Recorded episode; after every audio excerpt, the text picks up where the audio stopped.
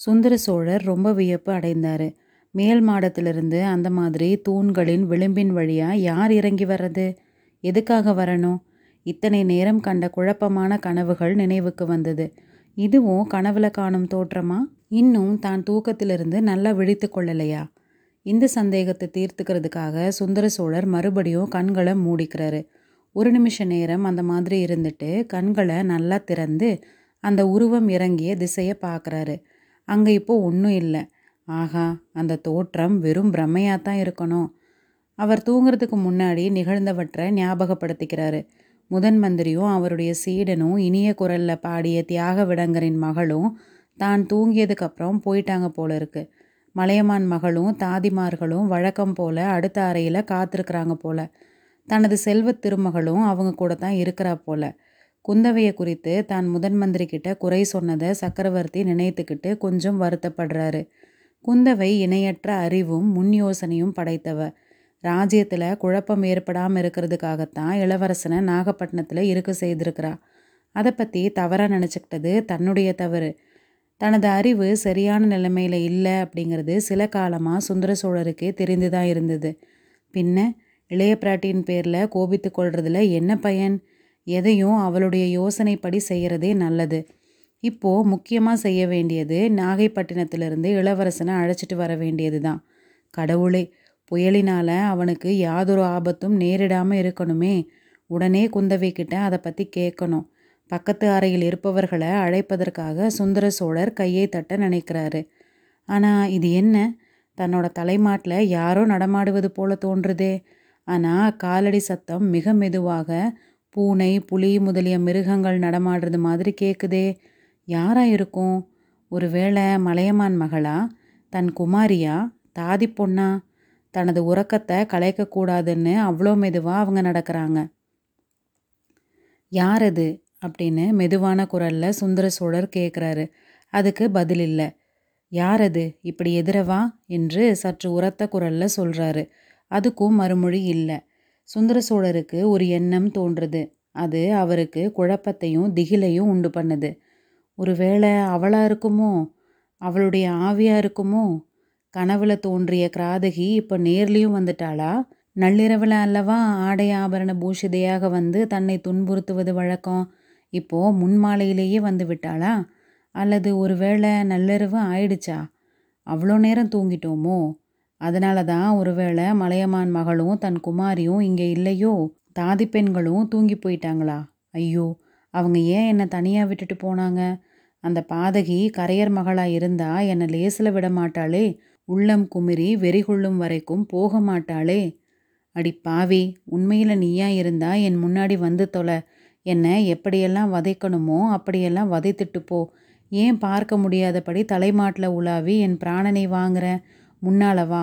ரத்தபலி கேட்கறதுக்காக வந்திருக்கிறியா? வா வா. நீதான் மடியில் கத்தி வைத்திருப்பாயே. புலி கொன்ற அதே கத்தியினால என்னையும் கொண்டுட்டு போயிடு. என் மக்களை மட்டும் ஒன்றும் செய்யாத. நான் செய்த குற்றத்துக்காக அவர்களை பழி வாங்காத. அவங்க உனக்கு ஒரு துரோகமும் செய்யலை நான் தான் உனக்கு என்ன துரோகம் செய்தேன்? கலங்கரை விளக்கின் உச்சியில் ஏறி கடல்ல விழுந்து சாகும்படி நானா சொன்னேன்? நீயே செய்த அந்த கோரமான காரியத்துக்கு என்னை எதுக்காக வதைக்கிற? சுந்தர சோழர் தன்னுடைய தலைமாட்டில் வெகு சமீபத்தில் ஒரு உருவம் வந்து நிற்கிறத உணர்ந்தார் திகிலினால் அவருடைய உடம்பு நடுங்குது. வயிற்றிலிருந்து குடல் மேலே ஏறி தொண்டையை அடைச்சிக்குது அவ தான் வந்து நிற்கிறா சந்தேகமே இல்லை அவளுடைய ஆவிதான் வந்து நிற்குது. தான் நினைத்தபடியே கடைசியாக ரத்தப்பழி வாங்கிறதுக்கு வந்திருக்குது. தன் நெஞ்சில கத்தியால் குத்தி தன்னை கொல்லப் போகுது. அல்லது வெறுங்கையினாலேயே தன் தொண்டையை நெரித்து கொல்லப் போகுதோ என்னமோ. எப்படியாவது அவளுடைய எண்ணம் நிறைவேறட்டும். தான் இனி உயிர் வாழ்ந்திருப்பதில் யாருக்கும் எந்த உபயோகமும் இல்லை அந்த பேய் தன்னை பழி வாங்கிட்டு போனா தன் மக்களை ஒன்றும் செய்யாம விட்டுடுமில்லையா? இன்னும் சிறிது நிமிர்ந்து அண்ணாந்து பார்த்தா மந்தாகினி பேயின் ஆவி வடிவம் தன் கண்களுக்கு புலனாகும் அப்படின்னு சுந்தர சோழருக்கு தோணுது. தலைமாட்டில் அவ்வளோ சமீபத்தில் அந்த உருவம் வந்து நிற்பது போல் இருந்தது. அதன் நிழல் கூட அவர் முகத்தில் விழுந்தது மாதிரி இருந்தது. ஒரு கணம் நிமிர்ந்து பார்ப்பதற்கு நினைக்கிறாரு. அவ்வளோ தைரியம் வரலை நான் கண்களை இறுக மூடிக்கிறேன். அது செய்கிறத செய்துட்டு போகட்டும் அப்படின்னு தீர்மானித்து கண்களை மூடிக்கிறாரு. கொஞ்ச நேரம் அப்படியே இருந்தார் அவர் எதிர்பார்த்தது போல அவருடைய நெஞ்சில் கூரிய கத்தி இறங்கவும் இல்லை அவர் தொண்டையை இரண்டு ஆவி வடிவ கைகள் பிடித்து நெரிக்கவும் இல்லை அந்த உருவம் அவர் தலைமாட்டில் நின்ன உருவம் அங்கிருந்து நகர்ந்து போயிட்டதா தோணுது ஆஹா கரையர் மகள் அவ்வளோ சுலபமாக என்னை விடமாட்டா இன்னும் எத்தனையோ காலம் என்னை உயிரோடு வைத்திருந்து சித்திரவதை செய்ய வேண்டுமோ செய்வா. இன்னைக்கு என் கண்ணில் படாமலே திரும்பி தொலைந்து போயிட்டா. சரி சரி யாரையாவது கூப்பிடலாம். யாராவது இந்த அறைக்குள்ளே வந்தா இன்னும் இவ ஒருவேளை இங்கேயே இருந்தாலும் மறைந்து போய் தொலைவா. யார் அங்கே? எல்லாரும் எங்கே போனீங்க? அப்படின்னு உரத்த குரலில் கூவிக்கிட்டே சுந்தர சோழர் கண்களை திறந்தார். ஆஹா அவர் எதிரில் மஞ்சத்தில் கீழ்ப்புறத்தில் நிற்கிறது யாரு? அவ தான் சந்தேகமே இல்லை. அந்த ஊமையின் பேய் தான் தலைவிரி கோலமாக நிற்குது பேய். அது நெற்றியில் ரத்தம் கொட்டுது. ரத்தப்பழி வாங்க வந்தேன் அப்படின்னு சொல்லுது போல. சுந்தர சோழர் உரத்த குரல்ல வெறி கொண்டவரை போல அந்த ஆவி உருவத்தை பார்த்து கத்துறாரு. அடி ஊமை பேயே நீ உயிரோடு இருக்கும்போதும் வாய் திறந்து பேசாம என்னை வதைத்த. இப்போவும் என்ன வதைக்கிற? எதுக்காக வந்திருக்கிற? சொல்லு. ரத்தப்பழி வாங்க வந்திருந்தா என்னை பழி வாங்கிட்டு போ. ஏன் சும்மா நிற்கிற என்கிட்ட ஏதாவது கேட்க வந்திருக்கிறியா? அப்படின்னா சொல்லு. வாய் திறந்து பேச முடியலைன்னா சமிங்கையினால் சொல்லு. வெறுமனே நின்றுக்கிட்டு என்னை வதைக்காத. உன் கண்ணில் ஏன் கண்ணீர் ததும்புது? ஐயையோ விம்மி அழுறியா என்ன? என்னால் பொறுக்க முடியலையே. ஏதாவது சொல்கிறதா இருந்தால் சொல்லு. இல்லாட்டி தொலைந்து போ. போக மாட்டாயா? ஏன் போக மாட்ட? என்ன? என்ன செய்யணும்னு தான் எண்ணிக்கிட்டு இருக்கிற? என் அருமை மகனை சின்னஞ்சிறு குழந்தைய காவேரி வெள்ளத்தில் அமுக்கி கொல்ல பார்த்தவன் நீதானே. கடவுள் அருள்னால உன் எண்ணம் பழிக்கலை.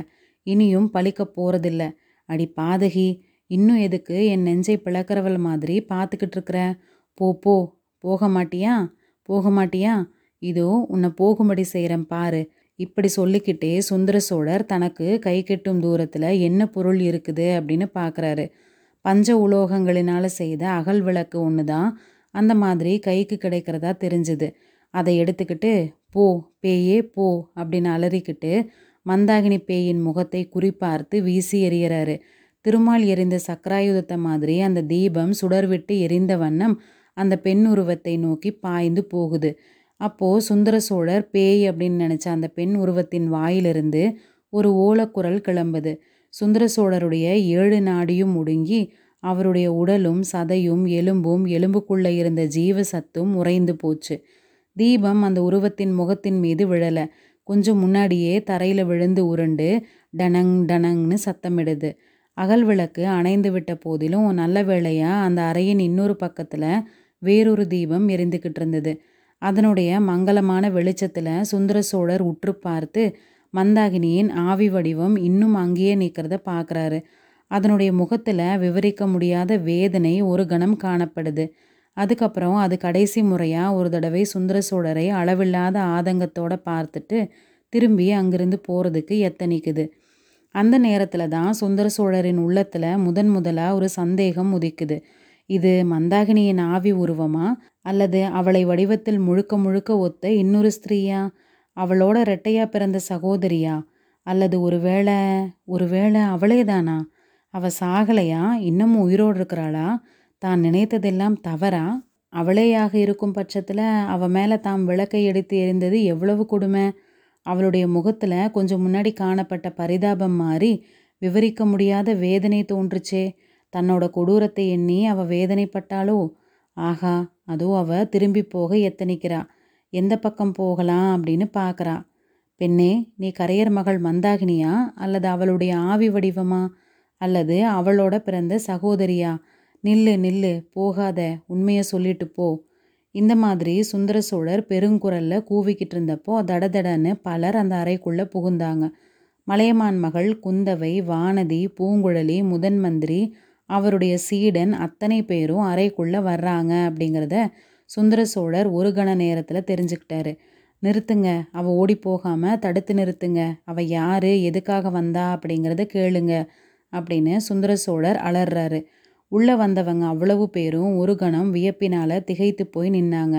சுந்தர சோழரின் வெறி கொண்ட முகத்தோற்றமும் அவருடைய அலரும் குரலில் துணித்த பயங்கரமும் அவங்களுக்கு பீதியை உண்டாக்குது.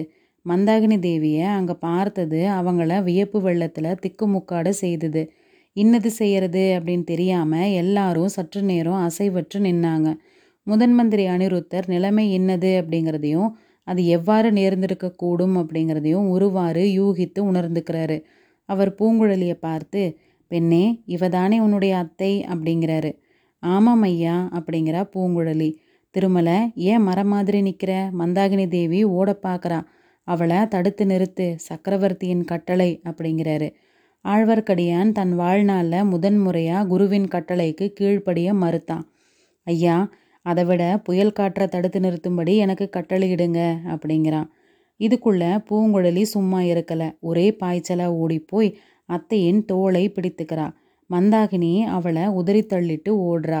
ஆழ்வார்க்கடியான் சட்டுன்னு ஒரு காரியம் செய்தான் கொஞ்சம் முன்னாடி முதன் மந்திரி முதலானவங்க நுழைந்து வந்த கதவுக்கு பக்கத்தில் போய் அதை சாத்தி தாளிட்டான். அதுக்கப்புறம் கதவை யாரும் திறக்க முடியாதபடி கைகளை விரித்துக்கிட்டு நின்னான். வேடர்களால் சூழ்ந்து கொள்ளப்பட்ட மானை மாதிரி நாலு புறமும் பார்த்து மிரண்டு விழித்தா மந்தாகினி தப்பி செல்றதுக்கு வேறு வழி இல்லை அப்படின்னும் தான் இறங்கி வந்த வழியாக ஏறி செல்ல வேண்டியது தான் அப்படின்னும் தீர்மானிச்சுக்கிறா. அவள் மேல் மாடியை நோக்கிய பார்வையிலிருந்து அவளுடைய உத்தேசத்தை மற்றவர்களும் தெரிஞ்சுக்கிறாங்க. சுந்தர சோழர் பிடியுங்க. அவளை பிடிச்சு நிறுத்துங்க. அவள் எதுக்காக வந்தா? யாரை பழிவாங்க வந்தா? அப்படின்னு கேளுங்க. அப்படின்னு மேலும் கத்துறாரு. தூணின் வழியாக மேல் மாடத்துக்கு ஏறி செல்ல ஆயத்தமாக இருந்த மந்தாகினி தேவி கிட்ட மறுபடியும் பூங்குழலி ஓடி நெருங்குறா.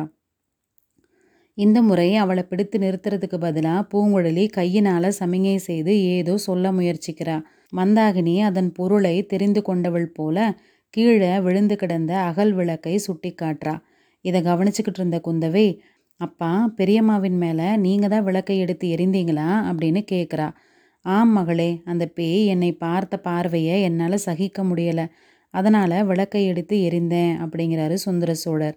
தந்தையே பேயும் அல்ல ஆவியும் அல்ல. உயிரோடு இருக்கும் மாதரசியே தான். அப்பா பெரியம்மா சாகவே இல்லை. முதன் மந்திரியை கேளுங்க எல்லாம் சொல்லுவார் அப்படின்னு குந்தவை சொல்லிட்டு மந்தாகினியும் பூங்குழலியும் மௌன வாக்குவாதம் செய்துக்கிட்டு இருந்த காட்சியை பார்க்குறா. உடனே அந்த இடத்துக்கு பாய்ந்து போறா. மகளே அவகிட்ட போகாத. அந்த ராட்சசி உன்னை ஏதாவது செய்திடுவா அப்படின்னு சுந்தர சோழர் கூவிக்கிட்டே குந்தவையை தடுக்கிறதுக்காக படுக்கையிலிருந்து பரபரப்போட எழுந்திருக்க முயற்சிக்கிறாரு. மலையமான் மகள் வானமாதேவி அவருடைய தோள்களை ஆதரவோட பிடிச்சு படுக்கையில் சாய வைக்கிறா. பிரபு கொஞ்சம் பொறுங்க. தங்கள் திருமகளுக்கு அபாயம் ஒன்றும் நேராது அப்படின்னு சொல்கிறா